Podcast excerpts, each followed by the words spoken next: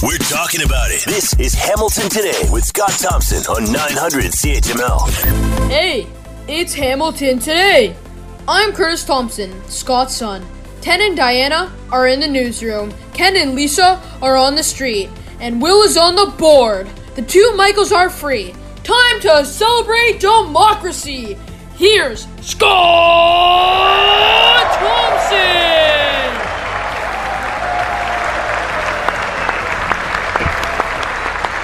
Good afternoon. It was three. It is three oh nine. It is nine hundred CHML. I'm Scott Thompson. Uh, obviously, Kurt unaware of the uh, of the lineup change uh, late in the day, and Lisa filling in for Diana. Uh, so, how was your weekend? Did you have a good weekend? Oh, it was great. Yeah, I um, really didn't do a whole lot of anything, and uh, that's the That's a I pretty like- good weekend. After busy, like a busy news week, kind of, you know, when everything's just happening and it feels like your brain is just going nonstop. It's nice to just kind of turn your brain off and just binge some Netflix. I've been watching Midnight Mass. That's a very good show. Nice. So uh, that being said, big story over the weekend with the two Michaels. Man, it was gripping to watch them land and uh, all of what happened and transpired after that. What an incredible weekend. Yeah, well, thank goodness they're safe. I mean, it's you know, it's been a long time coming, and it's uh, it's a relief that they're going to be okay now.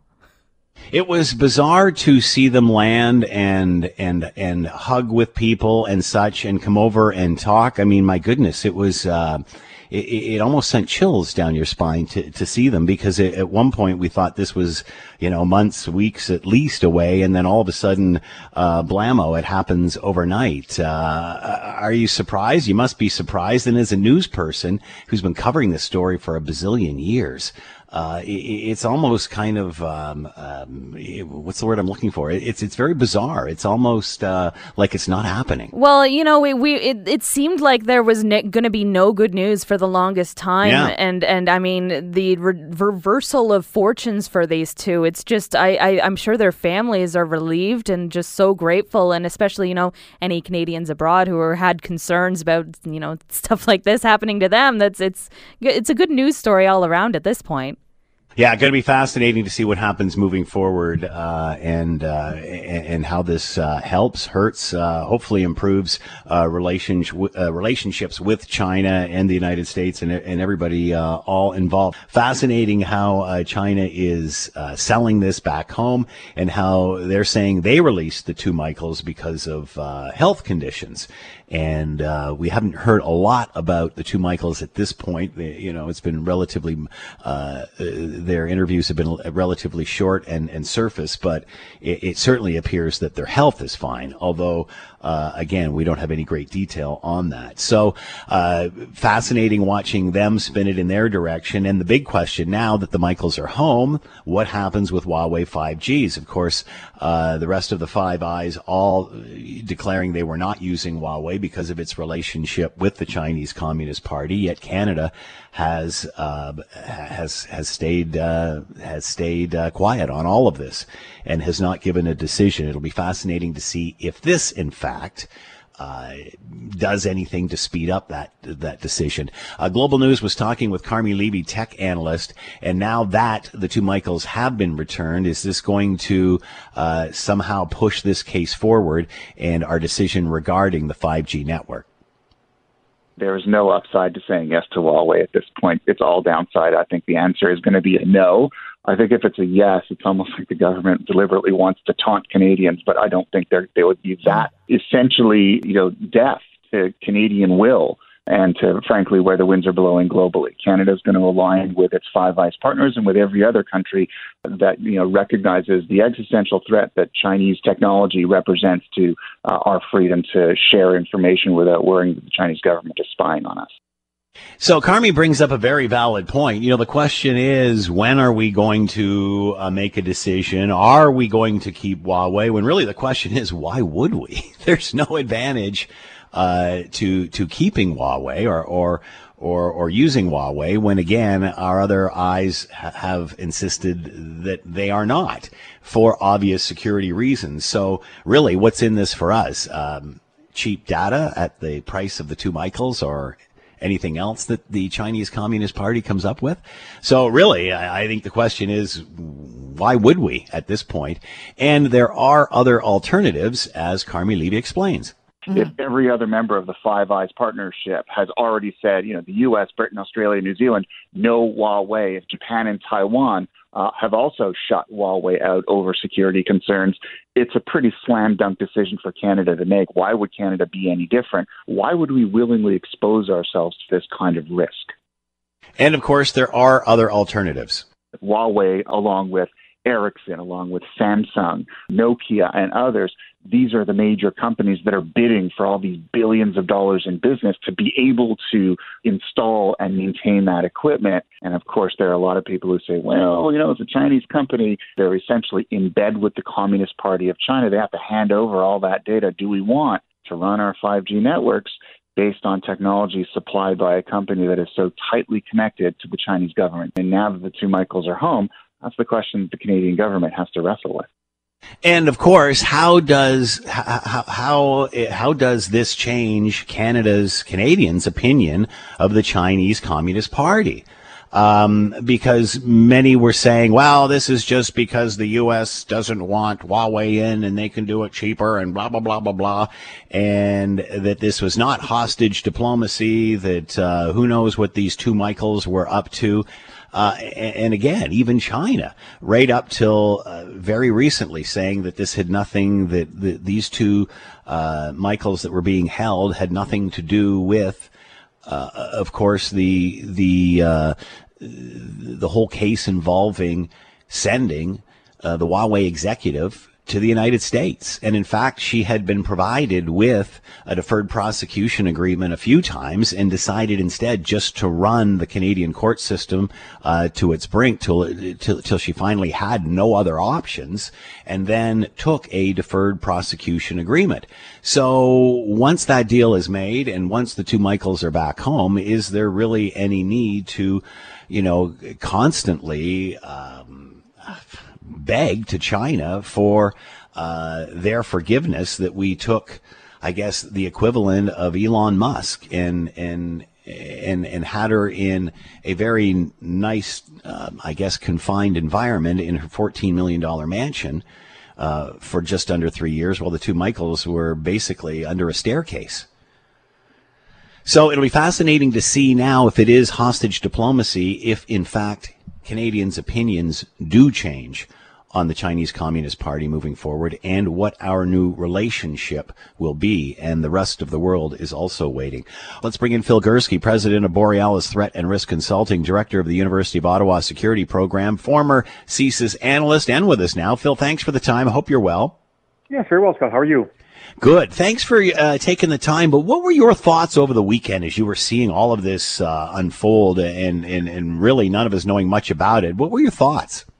Well, I'm incredibly happy for the family, and I, I think you saw the reaction of the wives and other members. They were absolutely ecstatic to get their, you know, their husbands and their fathers and things back.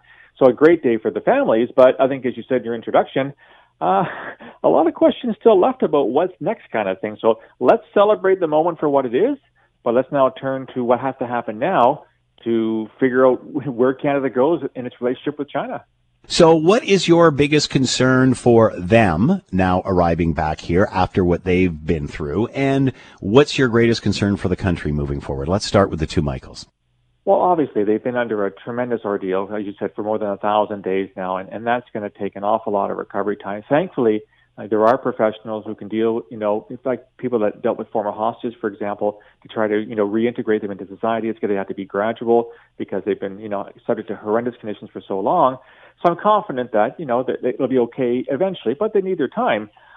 On the national front, I'm not sure what to make of this. I do know that Canadian governments of both political stripes have ignored the fact that China's been messing around in, in Canada for decades now.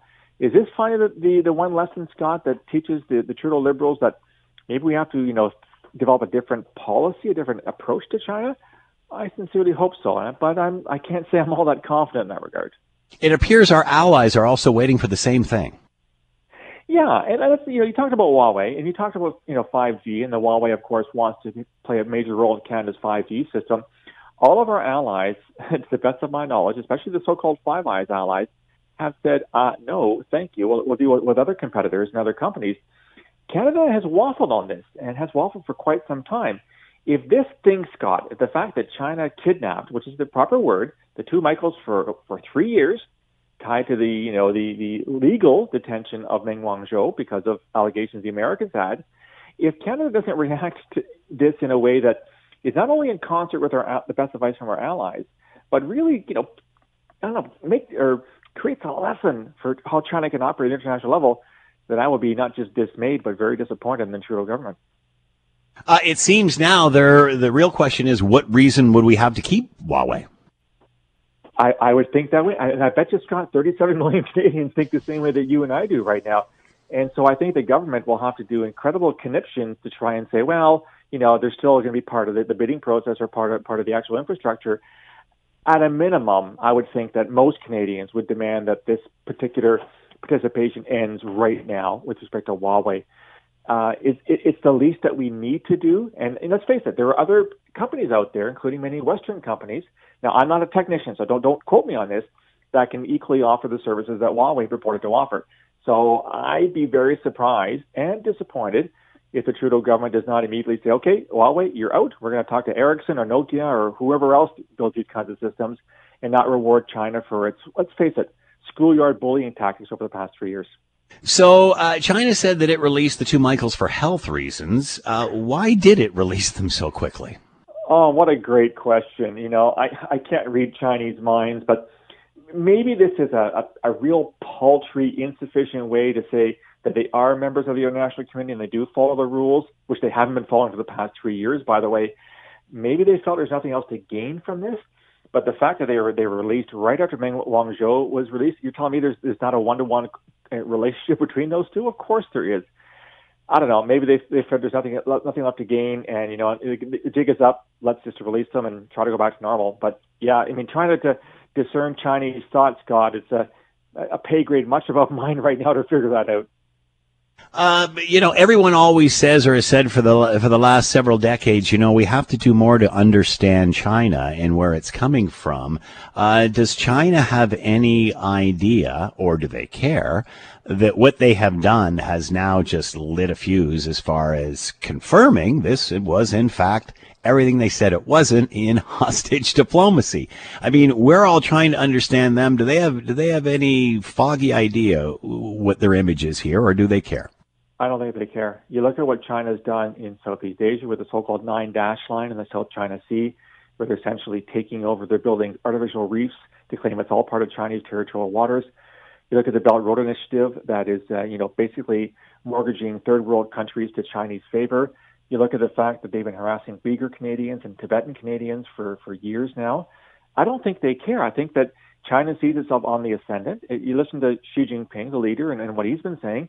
They see this as China's century, and I don't think they give a rat's posterior what we think of them. I think they, they see it as a fait accompli. They'll play by the rules when it suits their advantage, but when it doesn't, um, they'll just go their own way. Again, I'm not a China specialist, so I'd be really be careful here. But from what I've read, I don't think that what we see as the international order and the rule book by which we should all be playing I don't think China, you know, give a whit of, of, of, consideration to any of that right now because they figure they've already won. They've won economically and they're winning technologically and scientifically. Why do they care what we think? Uh, do you think we will see a decision on, on 5G and Huawei sooner rather than later? As we said, you'd think this would sort of uh, speed things up. Will this happen quickly, do you think? I hope so. I don't know about any particular penalties that the government may incur by, let's say, ruling Huawei out at this stage. And I'm sure there's lawyers lined up between you and me and you and Hamilton and me and Ottawa, Scott, trying to you know get in on this one. So I'm not sure what the what the ground rules are in terms of this, but I think at a minimum um, that the Trudeau government has to acquiesce to what a, a lot, 37 million angry Canadians want them to take action on China. So if they care at all about their image in the wake of a indecisive election last Monday, I'm hoping we see action sooner rather than later. But I wouldn't bet the mortgage. So we only got about 30 seconds left. The worldview, everybody recognizing this now that this does confirm hostage diplomacy. How does this change the worldview of China? Hopefully for the negative. And as I've been saying to you on many occasions, Scott, um, China's not our friend, not our ally, and it's not an ally of the West either. We have a lot of partners around the world and who trust us a great deal. We, have a good reputation. We should work with our allies and, and try to push back against China because they're, they're not in our best interest. Phil Gurski, president of Borealis Threat and Risk Consulting, director of the University of Ottawa Security Program, former CSIS analyst. Phil, as always, thanks so much for the time. Be well. You too, Scott. Take care. All right, uh, lots to talk about and still to come on the show, including more on the two Michaels. Uh, China has said they released them. Uh, it's not hostage diplomacy at all. It's because uh, health. That's it. Health reasons they um, they've let them go, uh, and, and, say that it has uh, absolutely nothing to do with the unlawful detainment of the Huawei CFO, and that's the way they're calling it. And also the big questions now: Where does this leave Canada and its Huawei uh, 5G? Uh, commitments? Is it worth uh, moving forward? And is there any reason now? Come to you know when you stop to ponder it.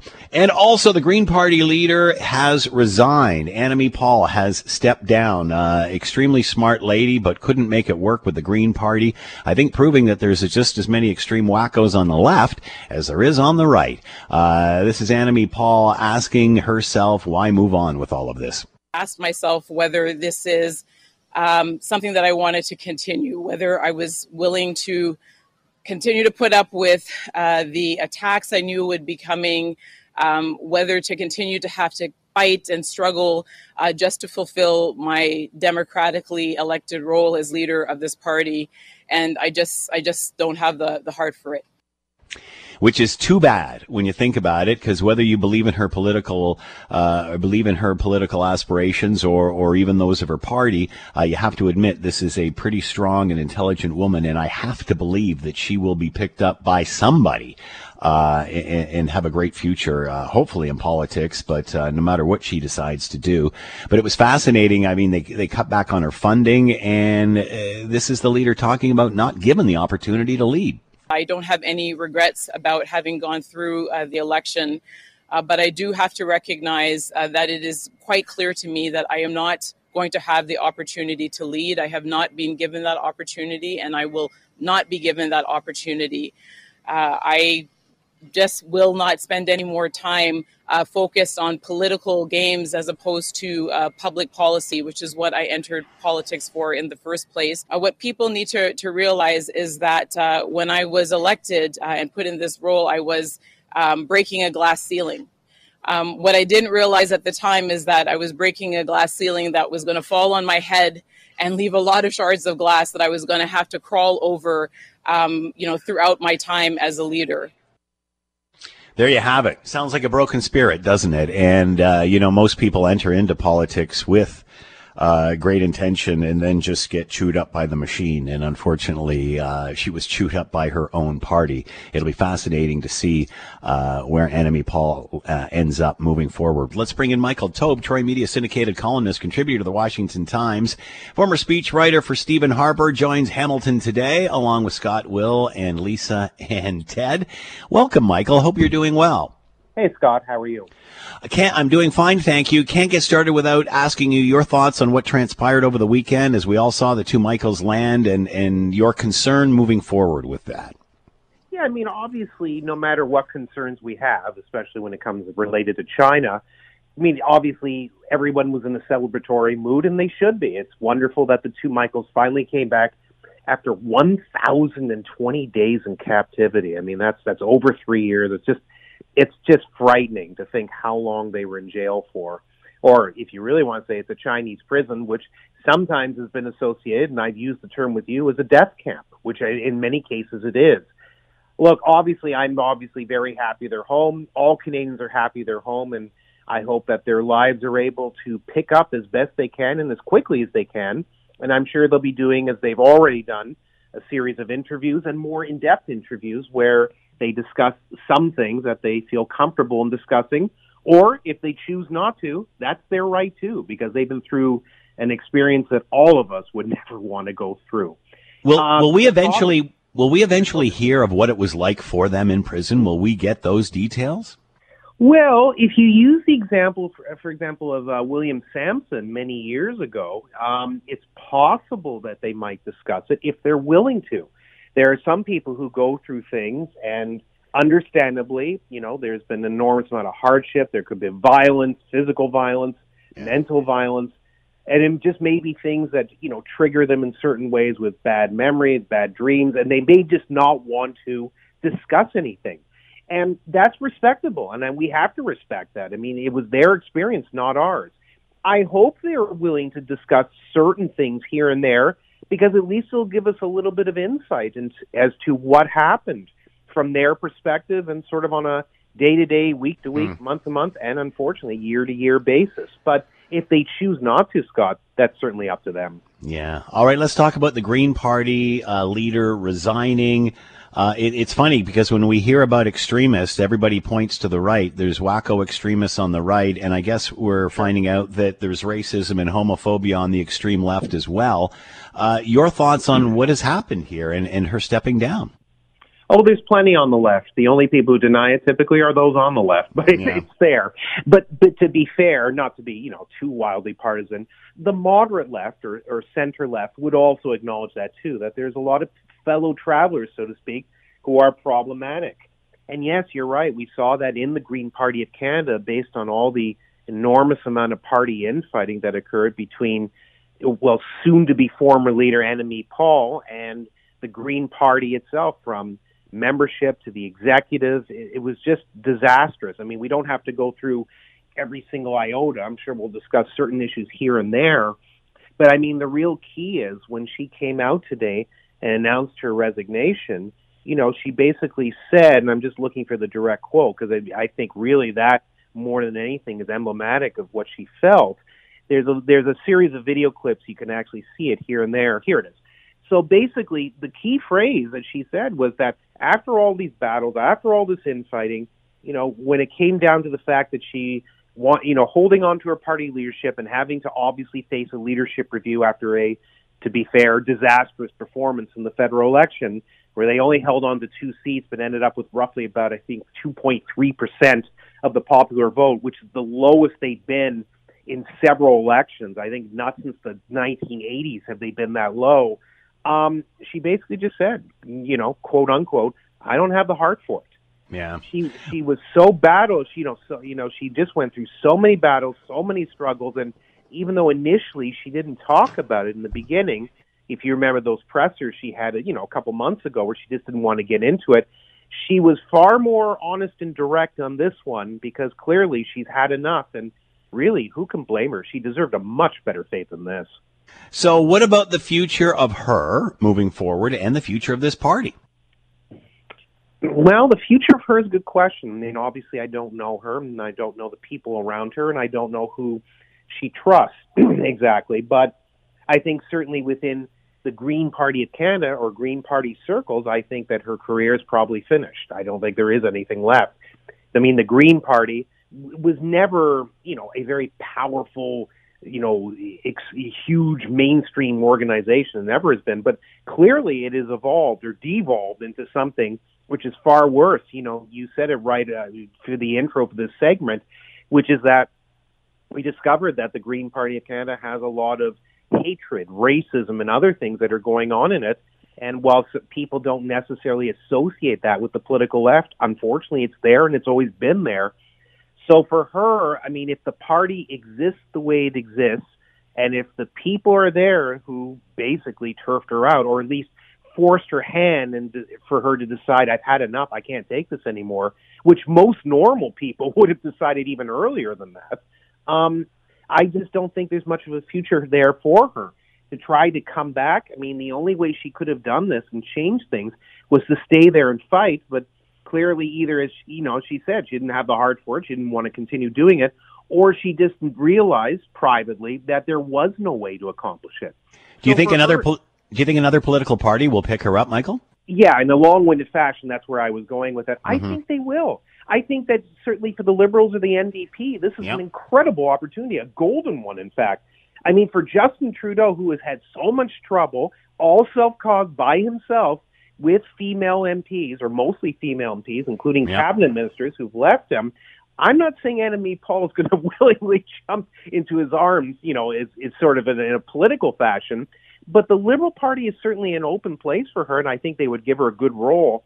But the NDP could be actually kind of fascinating very quickly, Scott, because I think Jagmeet Singh is going to be one of the next leaders to sort of face a major leadership review, and who knows, might get turfed out by via this. That would be a natural place for her if she feels that the NDP and, and the, the social democratic theories that they espouse would mesh with her own. So I think her career could still continue on. It's just a question of whether this experience was so bad that she just doesn't Yeah. want to carry on. Good point. Hopefully she does. Michael Taube with us, Troy Media syndicated co- uh, columnist, contributor to the Washington Times, and former speechwriter for Stephen Harper. As always, Michael, thanks so much for your time. Be well. My pleasure. You too. I just want to say thank you very much to all Canadians for the enormous support uh, and uh, all the effort that uh, so many people have made to help bring Michael Spavor and me home. Uh, it, was really moving, and knowing that so many people knew about the situation, cared about the situation, really helped us get through a very difficult time. I am so delighted to be back home with my family uh, and to be back in Canada, and I'm really looking forward to reconnecting with friends and family, and finally getting out and seeing all the beauty of Canada. Uh, so I'm I am immensely happy, and thank you so much. That's Michael Kovrig uh, and his family speaking with Global's Mercedes Stephenson on the West Block from his sister's home in Toronto over the course uh, of the weekend. And, and as we saw these clips and, and these families being reunited and such, it was um, it was you could see you could feel the joy uh, moving across the country. Uh, joining us at the roundtable right now, Ted Michaels and Lisa Polewski with us. Uh, obviously, you two you saw this happening over the weekend, uh, and, Ted, you've done a show in regard to mental illness for a long time and mental health and such.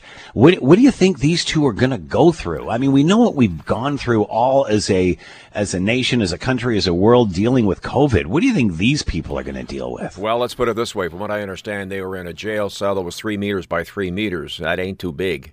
Um, so just that alone, Lights on? Yeah, lights on all the time. Um, you know, good for them, obviously. But boy, oh boy, I would suspect at some point this thing is going to uh, come back uh, at one way or another. I mean, it's got to. Like, there's no way that, that you can sit there for over what a thousand days in a jail cell like that um, with the lights on, so small, and not be affected. I heard one reporter refer to it as being under the stairs. Uh, Lisa, what are your thoughts? Uh, What do you think their biggest challenge is uh, now that they are back? Um, I think the world has changed a huge amount since they were, you know, last free. I mean, the you know the pandemic has really taken over everything, so certainly that's going to be a strange adjustment for them. Um, and I think it really kind of you, when you hear about the horrible conditions that they, I mean, they were likely kept in, it- it kind of puts into perspective when people complain about you know being trapped in their homes during the pandemic and things like that. You know what? At least we weren't in that situation. And again, we talk a lot about how this global pandemic has affected people's mental health and the seclusion and such and, and, and being away from what we thought was the sense of normal for over a year and a half. Uh, imagine just under uh, three years. I mean, in even worse conditions. and not really knowing or hearing Yeah. from, from people about what Canada is doing for them. For for all they know, uh, they were stuck in there. Maybe they got the impression that Canada wasn't doing anything. That's not the case. But how much did, were they told about what was going on? Probably not a lot. I can't wait to hear their story and find out exactly how they did find out and how the how quick all of that process was. Let me also ask both of you this: if we can put ourselves in their position, when you come home, when you are back at home with your family, what's the first thing you do? What's the first thing you would want? Um, I I mean personally, if I'm thinking myself, like that that would be like three three years or so. So yeah, without without knowing, seeing my nephews growing up, I mean that would be heartbreaking for anyone. I don't I don't know necessarily what their family situations are like, but I mean you'd want to spend all your time with your family, definitely, and uh, just recovering and getting to getting reacquainted with them. I guess. Hor- I can't even imagine. I can't even imagine. So it's just horrifying to think Yeah, about. yeah, you have to you have to wonder how long it is before they do start to feel normal. I remember reading something on or seeing something on one of the other hostages that had been held with his wife, and he said what was difficult for him when he first came back was turning the light off. Oh. He, he couldn't get used to sleeping with the lights off. Think about that. Yeah, and you, sorry, I'll let Ted go ahead. I mean, it's just horrifying. I saw a story on the weekend uh, from um, a former Canadian who was kept hostage uh, in China. And the story he told um, was the next day uh, he got up and he thought, you know, I really want a Starbucks coffee, and I can't say I blame him. So he went to the Starbucks and he was getting his coffee in line. He glanced over at the newspaper stand, and there was his picture on the front page of the paper saying he's free. When he finally realized, oh, this really is a big story. That would be surreal. Yep. Wow, that is incredible, unbelievable, and uh, it's going to be fascinating to see what moves, uh, how these two move forward, uh, how they uh, reintegrate themselves into society, and what it is they decide to do uh, for a living moving forward. I mean, and and how long does that take? A year, two years? It could it could take almost as long as they were in uh, captivity. All right, let's move on. I want to ask you quickly your uh, your thoughts on uh, the Green Party leader, Annamie Paul, resigning. Uh, obviously, a very well spoken woman, uh, certainly qualified for the job, and uh, now walks the plank with her party. Do you think she'll get picked up by another party? No, I think there's too much. Um, I don't know. Uh, too too much baggage. It's it's almost like she's saying, Yeah. you know, she she doesn't really want to be a part of this going forward. So uh, uh, without, you know. Is she going to become a small L liberal going that route? I don't see her going to the conservatives, obviously. Maybe the NDP, Yeah. but I don't know. I I just think uh, every party has their own uh, people and their own candidates, and, and I think she's probably uh, going on to hopefully bigger and better things. Do you Yeah. think she's tarnished on politics, Lisa? I think I think it sounds like she's just been like had her spirit broken. I think you said that or someone. Mm-hmm. Yeah, it's it, it's she sounds so and it's really heartbreaking because she seems like a really passionate person who's very intelligent, but it's just party politics is something that once you get involved in that it just kind of it tarnishes whatever you set out to do and i think even the people who have the best intentions you know politics can it's Yeah. really cruel and it's really a shame because some of the people who would be most qualified to be politicians uh, they won't get involved Why because bother? they, they see what Yeah. happens when you do It's a like- blood sport, is what it's it is. horrible Yeah. i wouldn't want to do it No, not absolutely not. Now, obviously, provincially, the Green parties have remained strong across the country. The federal party obviously struggling. Uh, where does it go moving forward? Is the Green Party dead? And now that other parties have green policy, is are they still relevant?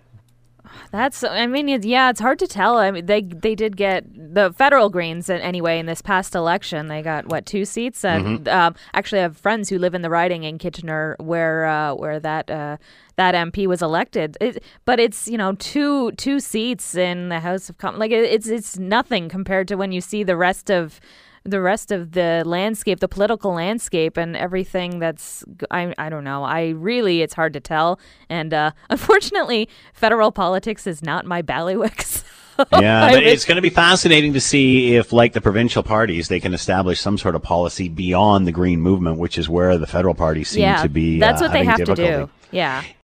The truth and only the truth. This is Hamilton Today with Scott Thompson on 900 CHML. Of course, over the weekend, the world was spinning on the news that the two Michaels uh, had touched down in Canada after almost three years in captivity uh, in a Chinese prison. Let's bring in Steve Joordens, professor of psychology at the University of Toronto. He is with us now. Steve, thank you for the time. I hope you're well. Yeah, I hope you're well too, Scott.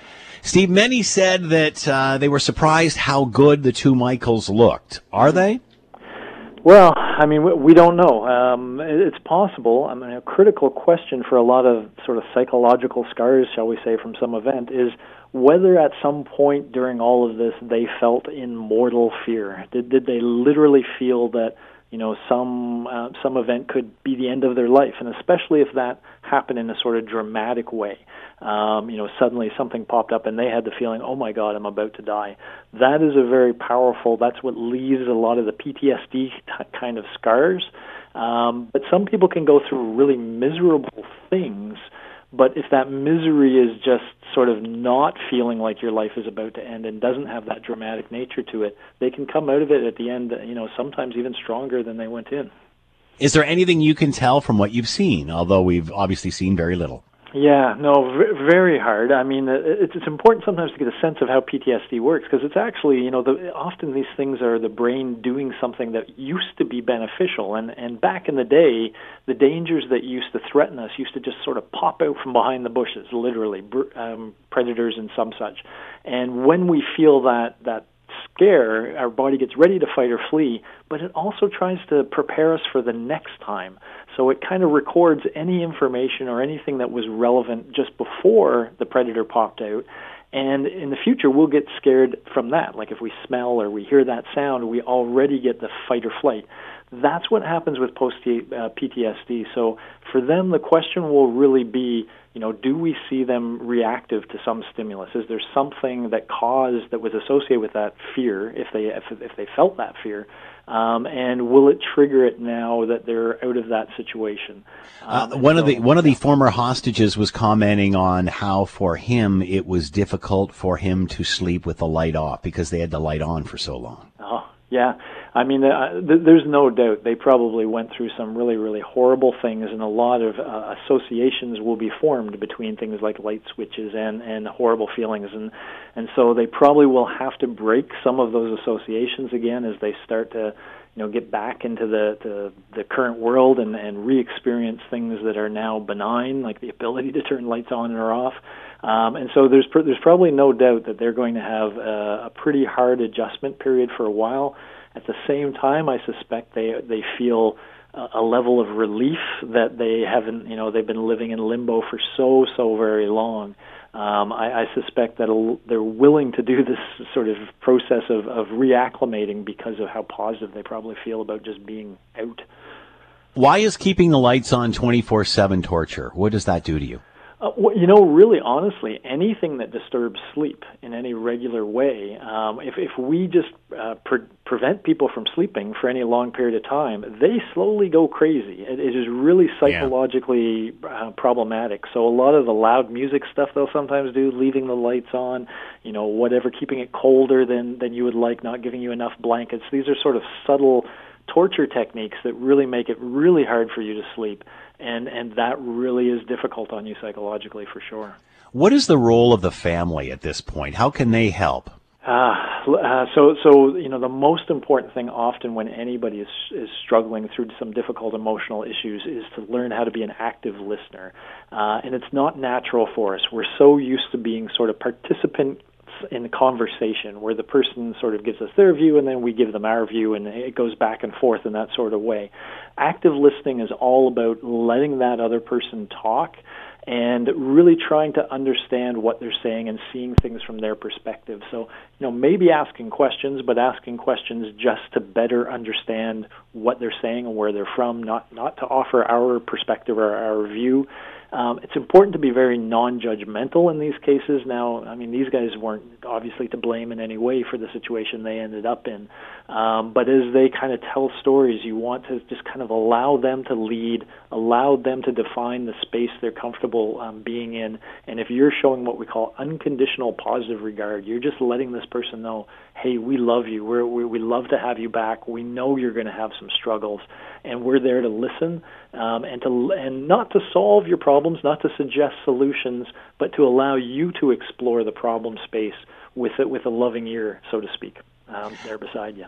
What about missing two, you know, two almost three years of their life? Now, I guess anybody in in any sort of uh, incarceration would would experience the same thing, but at least they know what's going on in the outside world and what their fate is. In in this case, they didn't know anything. So, what about coming back to a world three years later? And not only that, it's you're in the midst of a global pandemic yeah, I mean, at least a year and a half that they missed was probably the worst year and a half of yeah. the existence. But, but yeah, I mean, they've really emerged from this l- level of uncertainty. You know, not knowing what was happening outside, not knowing what was happening to themselves. The brain loves to be able to predict things. It loves to be able to use knowledge to kind of prepare what's going to happen next. And these people have had no idea that Michael is what's going to happen next. So they've been living, I'm sure, in this form of chronic stress um, that suddenly has been relieved. You know, suddenly they they know they're in a safe place, um, and and they have a sense that they're they're going to be okay through all this. It's got to be a little bit of a whiplash um, kind of effect, mm. and you know, often we used to think of people coming back from war and, and we thought, oh, they're coming back from a horrible situation to a great one. They're all going to feel great. Mm-hmm. But it's a really different one. And, and it takes sometimes, you know, they've been living in a, in a different way for three years and it's going to take them a, a while to acclimate to, to things like freedom. Um, that will be an odd concept for them and it'll take them a while to slowly ease into it again. Yeah, we were talking earlier with the roundtable uh, about what they would have missed or what they want to do first, but it would be those very simple things in life, wouldn't it? Yeah, I mean, I, I'm betting they're loving being around their family and just feeling that, you know, when we often talk about this Maslow's hierarchy of needs, and, and the bottom sort of level of that, I mean, the bottom level is food and shelter and all that kind of stuff, but above that, we want to feel secure and safe and they haven't felt secure and safe for three years. And so my my assumption is the thing they're loving the most right now is the feeling that they're going to be all right and they're surrounded by people who love them. Uh, they will probably gradually start to socialize more, but it wouldn't surprise me if their social networks remain quite small at first uh, and, and stays close to the ones that love them most and that they love most. Well, look at us, even coming out of a pandemic. You can only imagine what it must be like for them. Yeah, it, it, it's absolutely yeah. yeah it's for for the brain to suddenly go from one of those situations to another. Yeah, it's going to take. It's going to you know they will be numb for a while. I suspect. I suspect you know we often hear people who won I don't know the World Cup or something, and, mm. and they say, "Oh, I haven't really processed it yet." It's going to take these guys a while to process. Um, you know what happened in the last few days. I think, but but the good news is it's a, it's the right it's a good ending. So we're yeah. also thankful to have them back. Steve Joordens with us, professor of psychology at the University of Toronto, talking about the mental condition of the two Michaels now that they are on home soil. Steve, thanks for the time and insight. Be well. You too. Thank you.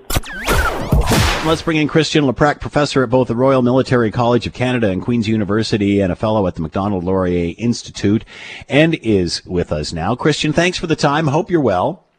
A pleasant afternoon to you. Uh, will we ever find out from the two Michaels what exactly it was like in that Chinese or in those Chinese prisons for them? Will we hear those details, do you think? I would have to guess that there'll be some languishing trauma from that experience and that it may take them some time uh, to be able to talk publicly about just what they experienced and the impact that that probably the lifelong ramifications that both of them are going to live with so that um, the authoritarian uh, regime in Beijing could satisfy um, its hunger for political extortion in Canada. And so I suspect eventually um, they will be able to speak. Um, I wouldn't be surprised if currently the government might actively be dissuading them from doing so for fear that it might um, cause be have inflammatory consequences for the relationship with China that clearly the current government is looking to soft pedal um, for political reasons um, that it has chosen. Uh, so I suspect in the near future we will not hear a whole lot about their particular circumstances, but I suspect in the medium term, uh, when conditions are more propitious, um, that um, they will come forward. Now that they are out, will our policy towards China change? How should it change? Look, this is not a government that has uh, shown particular resolve on the China file. Uh, and it took, I mean, significant um, public uh, shifts in public opinion for this government to start to draw a slightly harder uh, tack um, on China. And so I would say, like, one of the challenges, of course, this government doesn't have a China strategy. You know, we're like on some areas where compete on some areas china is an adversary on some areas china is a um, is a is a is is cooperative and is a collaborator but of course that's not a strategy what are we trying to achieve where do we want to be with china 10 20 years from now how are we actually going to achieve those ends that's completely missing and completely absent in ottawa um, and of course when you're talking about a country uh, that is as powerful as china that is intent on overthrowing the international order as we know it muddling through is not an option. But that's, of course, precisely what the government in Ottawa is trying to do, hoping that it can somehow find a middle course that's going to keep everybody happy. Talk about the timing of this because we said on Friday that you know even after uh, even after uh, the Huawei CFO uh, arrives at a deferred prosecution agreement that it will still be a while before the two Michaels are out. Obviously, that didn't happen. Uh, is there any doubt this is hostage diplomacy? How does the world view this now? Yeah, so I think the immediate release of the two Michaels um, was a signal by China to try to make the case of moral equivalence of detention of Miss Meng um, and Michael Kovrig and Michael Spavor. And of course, people like me have argued for three years that there's no moral equivalency whatsoever in the detention. So uh, I think the the value of continuing to detain them decreased dramatically once uh, Miss Meng was out of the country.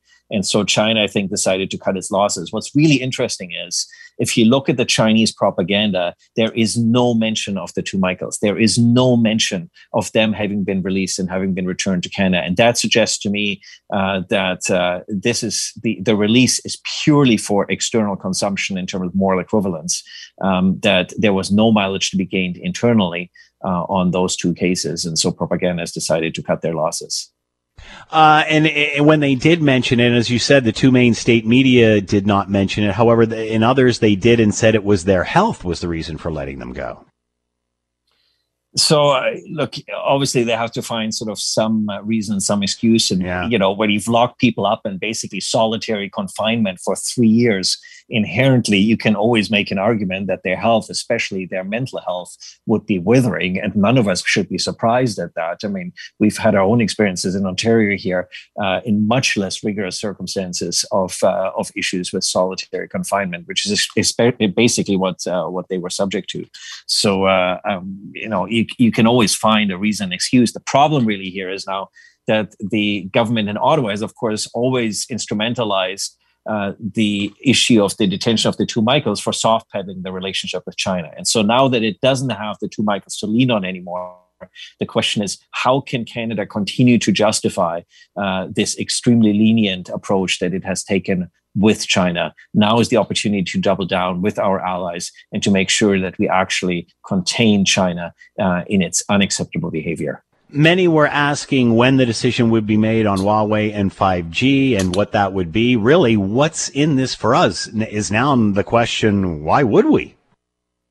Why would we do business with a company that is complicit on a vast global scale of human rights abuses from Xinjiang to enabling a regime such as the one of Lukashenko in Belarus. Why would we do business with a company where an equivalent Canadian company would never be allowed to compete for access to networks in China because China will only allow its own companies to provide equipment for its networks. Why would we try to let a company that receives hundreds of millions of dollars of state subsidies that can therefore unfairly compete um, uh, into our markets and, and, and purchase their wares? And why would we let a company whose switches in our internet and our wireless telephone towers would then be subject to manipulation by a rival adversarial power that can then slow down our internet, exfiltrate data, manipulate data. Why would we let that sort of company into our internet and our World Wide Web infrastructure? I have no idea.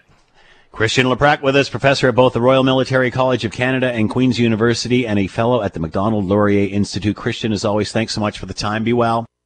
My pleasure. Thank you, Scott. If you're all about drama and gossip, well, this isn't for you. This is Hamilton Today with Scott Thompson on 900 CHML. Uh, this is a little odd, especially when we think of what has happened in the retail industry uh, prior to COVID 19. Zellers, remember that? Making a comeback? What's this all about? Let's bring in Bruce Winder, retail expert, consultant, professor, and entrepreneur. He is with us now. Bruce, thanks for the time. Hope you're well. Yeah, I'm doing well. Thanks for having me on the program. So, what's going on here? These are pop up stores within the Hudson Bay stores. We're seeing one at Burlington Mall here close to home. Uh, are you surprised at this? Yeah, I was pretty surprised by it, to be honest. I think it's more of a publicity stunt, if anything, like just to get some PR because, you know, the pop up store they have, and it's really taking one floor of their Bay store and sort of, you know, putting up some signage that looks like Zellers and painting the floor, put some tape on the floor. But, you know, the assortment I would beg is not really a Zellers assortment, not a discount assortment. You know, and I think it probably confuses the Bay consumer, if anything. Does it cheapen the Bay brand as a result? Because it is, uh, a, a, a, you know, obviously a low cost, uh, was a low cost store. Yeah, I think it does. I think you make a good point. I mean, you know, if you're going to the Bay to buy something, you're not the Zellers customer. You're not the typical Zellers customer. So it sort of downgrades the Bay a little bit. Um, I think it confuses the customer, and I think that you know it's really not going to do a lot for anyone except create you know something on the news cycle for a few days, and that's about it. That being said, Bruce, it is in the news cycle. It has generated some publicity, but what does Hudson Bay do with that? I mean, now that you've got everybody's attention, or do you think maybe they were even surprised they got it? Yeah, I'm not even sure. I mean, you know, they might have been surprised they got it, but you know, I mean, one can argue that you could take the Zellers brand and sort of reimagine it as a bit of a dollar store these days because dollar stores are popular, right? So, you know, you could say, hey, could they license it to someone or could they open up a few dollar stores that were sort of like Zellers, except maybe a little cheaper, you know, maybe like a giant tiger type price point in between Dollarama and Walmart. You know, that, that's that's sort of something on paper that could be researched, but you know, that's about all you think you could do with the Zellers brand at this point is try to go after consumers who are, you know, very uh, you're looking for great value at dollar stores and things of that nature. That might be your only play on this. I mean, let's face it, some people do remember Zellers. I mean, it does have some cachet. People love the restaurant there and some of the things, but overall, Zellers Zellers had a lot of baggage too. In terms of, you know, the last few years the chain was alive, it wasn't exactly performing at the top of its game. Are they test driving something here? I mean, is there some sort of subtle relaunch coming or changing their space in some way? It's because will we see more of this store within a store? Well, I think what they're trying to do is, I mean, HBC Hudson's Bay has a lot of room they don't need. So if you look at the size of their stores, they just they're not productive anymore, right? So so they have all this room that they don't need, and they've been working on trying to do something with that space for several years now. Whether it's farming it out to WeWork or you know adding other uh, brands or other type of uh, subletting it to other people. So I think they're just kind of poking around with this to see what'll happen. But I, you know, could they could they launch this on a on a floor in the bay? They could. Would it work? Probably not, though, because people who are going to discount stores probably don't go to the malls that the bay is in. They're going more to the discount malls. So now that we are, I think it's about 80 weeks into this, uh, yeah. Post pandemic, we've talked a lot about this, Bruce, what the world look, looks like coming out. Uh, mm-hmm. What do you see with retail now, post pandemic? What do you see happening? Well, I see. I mean, it's going to be a very confusing time. I mean, one of the things that worries me the most is as the government subsidies kind of fade out now in terms of subsidizing, you know, businesses' rent and retailers' wages and things like that. I worry that we're going to see a huge surge of bankruptcies uh, after after the holiday. Um, e-commerce has grown significantly. Um, it's really proven itself as a major channel now for obvious reasons. People like the assortment and the price and the convenience. So I think you're going to see probably a change up in terms of some folks are going to probably bow out when the subsidies come, but a whole bunch of new businesses will be born too. Retail will continue to exist. It'll just change. You'll probably see some consolidation. You'll probably see some brick and mortar stores clo- close, but you know, a whole new breed of brands will come up and they're going to sort of thrive in the new normal. It's interesting. We do a small business feature every day just highlighting how businesses have gotten through this. And it's amazing, Bruce, how many have started up during this. It's true. You know what? A lot of people, whether they lost their job, you know, their white collar or blue collar job or whatever collar job, and they said, you know, I got to mm-hmm. do something with my life or they have a dream. And there's a lot of folks to make it easy now. If you look at Shopify and Amazon and Lightspeed, there's all kinds of companies that were built to help small entre- entrepreneurs. I call it micro retailing, but everyone's sort of trying to sell something now, right? So whether it's online or through a store, you're seeing lots of people jump into the game. Hmm. Bruce Winder with us, retail expert, uh, consultant, professor, and entrepreneur. Zellers making a comeback, well, sort of, inside Hudson Bay, uh, at least at the Burlington Mall location. Bruce, thanks for the time and insight. Much appreciated. Be well. Yeah, take care. You too. Let's bring in Scott Radley, host of the Scott Radley Show, which follows this one, and of course, columnist with your Hamilton Spectator. Scott, how are you? I hope you're doing well. Scott, do we have? No, I guess we don't have Scott. Uh, did you get him in his bunker? Tell him to come out. I think that must be it. Uh, tell him to come out and get into the backyard, sit on the front porch, and just his cell phone. He doesn't have. To. All right. Uh, going to talk to uh, Scott in. Here he is. Oh, there we go. Scott, are you there? Someone hung up on me. Man, I didn't even say anything this time, and I already got hung up on. Lies and slander. uh, clearly, you're going to have to take that up with Will later. All right, uh, let me ask you this, Scott, and, and, thank you for taking the time. We greatly appreciate this, as we always do.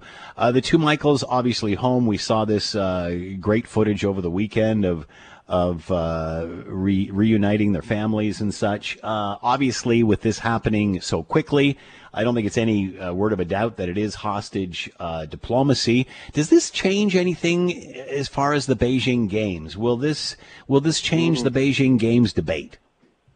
This is uh, this is what we're going to be talking about in the first segment of my show, and uh, so I may as well warm up with it now. Partly, partly the Beijing Games, because Scott, look, the question to me becomes how does it not change things? And, and yeah. you and I have talked about this before, and I have been very clear that I, I have great respect and regard and sympathy for the athletes, for the time they put in, for the effort, for sacrificing, you know, four years plus of their lives, and on and on and on. But I just don't know at this point when something that happened on the weekend that was so nakedly, like the, the Chinese government didn't even try to pretend. And no. this is what really caught me off guard because on my show on Friday night, I was talking with Scott Urquhart from Cable 14 from the Hamilton Network, and we were saying the Michaels will get out now, but they're going to delay this for a bit to make it look good. That's so what that we all said, come- yeah. To to do it so absolutely nakedly, not ashamed at all, and then I mean, try to say that it has nothing to do with it, but come on, I mean, I, I maybe they maybe they really do think we're all idiots, but it, it's just it's such a clear connection, and as you describe it, hostage politics or whatever. I don't know if the Beijing Olympics are going to be affected, but how does something not? How do the Western countries, as a group, not take a position on something here and say, look, if it can happen to the two Michaels who are the Canadians, surely it could happen to someone who's Belgian or someone who's Finnish or someone who's Australian or some. I mean, pick your country. I don't know how I don't know how countries will feel safe seal, uh, sending a contingent to the games. I mean, you know, you could say, "Wow, it's not going to happen to athletes. It's in the middle of the games." Well, we could have never thought this would have happened either. and that's right. And you and I, I know, I remember we had a conversation before, and that exact point was made, which was the Chinese government wouldn't be cocky enough or arrogant enough or whatever the word is to actually grab an athlete when the entire uh, world, when the eyes of the entire world are on them, they couldn't possibly. And I really believed when I said that that that was the case. And yet now that they've shown that they don't really care what we think, not not even to the point where they're going to put on a show. Like they just they couldn't care less because it's almost like, well, what are you going to do about it? It's like the bully at school. Yeah. I take your lunch. You know what, Scott? What I heard about it. I heard a great analogy from a reporter on CTV News, and I'm paraphrasing this. But you know what she said over the course of the weekend? She said, having a relationship, and I'm paraphrasing, having a relationship with China is like having a relationship with an abusive husband, and you're trying to do your best to make it work for the kids. And I thought, wow, that is an hmm. impactful statement. Yeah, that's that's pretty. Yeah, that's pretty strong. It's pretty harsh, and and and you know that, that's a that's a tough one to be dancing with. But I'll, I'll say this again: just even the schoolyard bully, and you know sometimes what was the thing that now I know we live in a different time now, and no one likes schoolyard violence and all the rest. But when you were a kid, what was the what was the view that was always taken? The way to stop the bully is to take him on, and we certainly don't have the capacity, just Canada, to take on China. But we're not even standing up with our allies. We're doing something completely different than what the other allies are doing. They're just looking for our support. I I just wonder how any free country right now looks at this. And I know that like for all the other countries it wasn't them, so they don't have to be it's not the same, but it could be them. If it, if it can happen to Canada, it can happen to them. And I don't know how everybody doesn't have this giant get together meeting, all the Western democracies, and say, you know what, we can't do this individually. Canada can't, and Liechtenstein can't, and all the rest of these, you know, maybe Liechtenstein's a bad example. It is the second smallest country in the world, but you get my point. All these countries can't do anything by themselves, but as a group, you know what? Maybe there's something that can be done. And to back to where you started this, maybe that is the Beijing Olympics. Maybe that is the point where they've now trumpeted. China has now trumpeted. The government has trumpeted that they were using hostage diplomacy. maybe this is the time to say we as a, we will not recognize that. And as a result, our fears, whether we are fearful of this or not, but our fears that China will do something to grab one of our athletes or our leaders or our coaches, we are refusing to go. Yeah. I, I I don't think that any of the countries honestly have the cojones to do that. But boy, it would seem that it's about time to have that discussion. More on this with the Scott Radley Show tonight after the news, and obviously uh, host of the Scott Radley Show and columnist with your Hamilton Spectator. As always, Scott, thanks for the time. Have a great show. You too, Scott. That is a wrap for ours. Thanks for listening. Greatly appreciated. Thanks to Ted and Lisa and Will for producing. Coming up next, it's the CHML Afternoon News and then the Scott Radley Show. Hang on for that. And as always, as we do on Hamilton today, we leave it to you, the good CHML listener, to have the last word. The whole world got so upset with China because Yeah. of uh, the actions that they took that Canada come out smelling like a rose instead of anything else.